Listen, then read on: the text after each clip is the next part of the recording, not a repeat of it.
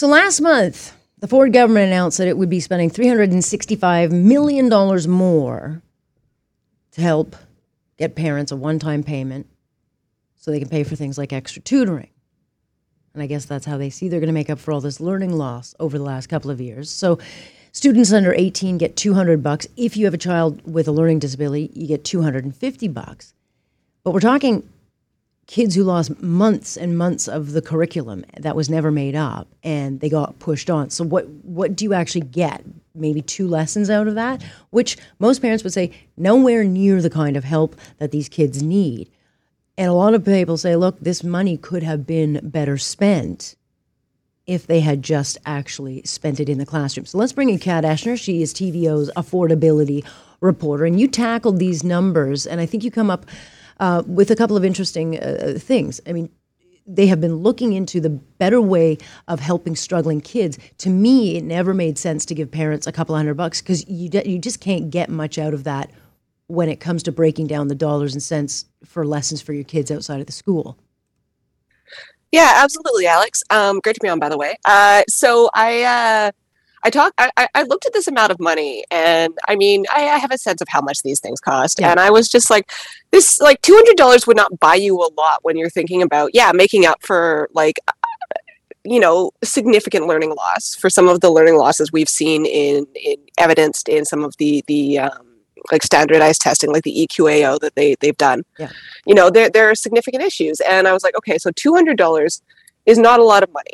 You and I, you know, I learned talking to sources, doing some research. You can buy a couple of like curriculum workbooks, which might help your kid if they're really really engaged to get more practice. So those are workbooks that are like geared towards what they're learning in school or you can get maybe a few hours of tutoring um, you know it might be as much as three hours if you're if you're lucky for like a professional tutor but professional tutoring is yeah. expensive um, and then if you consider a program like Kumon, which I know some people really turn to, you know, the onboarding costs of that program alone are going to wipe out most of that $200, never mind the sort of ongoing investment. So I was like, this doesn't seem like it's very much money. But, you know, on the other hand, $365 million, as you identified, is a lot of money when you're talking about the, the education budget. So I called up a few different sources to talk to them, uh, people who do research on sort of like the most effective ways to make up these learning losses and some of the most, you know, pressing issues in uh, educational reform in this province. And the consensus was basically that like the most effective support that you can get, like the best bang for your buck, as it were, for mm-hmm. like the province, um, and the one that's got the most evidence behind it is something called in-school tutoring.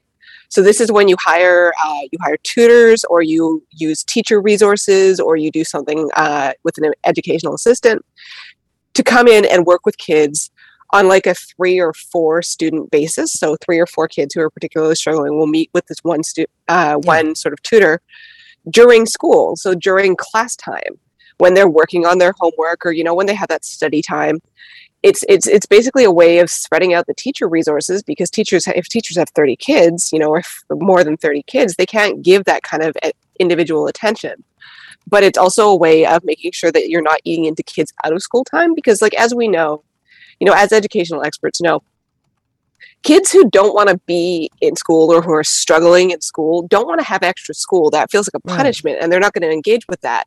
Whereas if they're getting extra help during school hours that's a really effective intervention and $365 million could buy a lot of that intervention yeah, I mean, look, I mean, if you if you throw that in, we've got EAs now asking for more money, and if you know, it's if they get paid extra for doing these kinds of things, uh, th- that money you could have thrown to that and said, look, we'll pay you for your skills and helping kids get caught up. They did not, but I think you also raise a really important uh, point in your piece is that this is the third time that the Ford government has actually been sending out these checks. So in 2020, had the uh, offer for secondary school students to get 200 bucks, 400 for elementary school students. Um, you know, in 2021, there was 400 for every student. So they've been kind of rifling out these checks. So we're talking about when you add it up, it's 1.8 billion dollars on on kind of band aid fixes that don't actually fix anything and then you you add in this newer thing. So we're we're spending two point one billion dollars on band aids when that would have two billion dollars is a huge uh, investment in support mm-hmm. programs that could have actually lasted a lot longer than one or two lessons. Yeah, that's absolutely true. I, I think um, when you look at the past payments, um, like the 2020 payment and the 2021 payment the only the only thing that I will say about that, other than like perhaps that money could have been better spent, certainly at the time some people talked about that, is just that like it made a little more sense in 2020 when everyone just had their kids at home all the time and we weren't really sure when that was going to end, and you know they had to invest in all of these extra sort of resources like um, you know, a, a, new tablet or a new computer or something. Yeah. That made some sense. I think that made some sense. You could be like, okay, so we're asking you to do this from home now. We're putting this massive burden on parents. You know, we can't help that. It's a pandemic. We can't help that. But we are going to give you some money to sort of help with some of the extra technology cost. Like, I think that makes some sense. Um, but it also, um, I think, is worth noting that like these checks were not gated to any kind of like everyone got everyone could apply for and receive these checks every parent regardless of their means regardless of where they lived um, you know regardless of anything like that so you know it could be that someone who has you know has their child already had all that technology and who doesn't have any further needs for this money for educational purposes you know could have received these checks. The other thing is that, like, as I spoke to one person for my story who who recently did a report on rural education, right. rural parents and rural children really sc- struggled during the pandemic because of internet access and issues with internet access. So, like, again, this is another case where I think you can look at the way the money was spent and you can be like, is this really the best use of this money, or would supporting rural sorry, it's a hard word mm. to say, rural parents. Um, you know, get better internet access or like better internet infrastructure, would that have been a better way to spend this money? And that's a bit outside the scope of this piece, but it's certainly an issue that I thought about as I was working on this story. Yeah, I mean, look, in the big picture, when we kind of dissect all the things that went wrong in the pandemic and the fallout of what was missed, who lost what, I mean, there will be, I think, a lot of, of you know, areas uh, that need improvement. But were you at all able to gauge while you're looking into this as to how much need parents actually have for help? Um, I think if we put a true dollar figure on on the learning loss itself, uh, I don't know if you can put a price on that. No, I think that there is a degree to which you can't put a uh, price on this.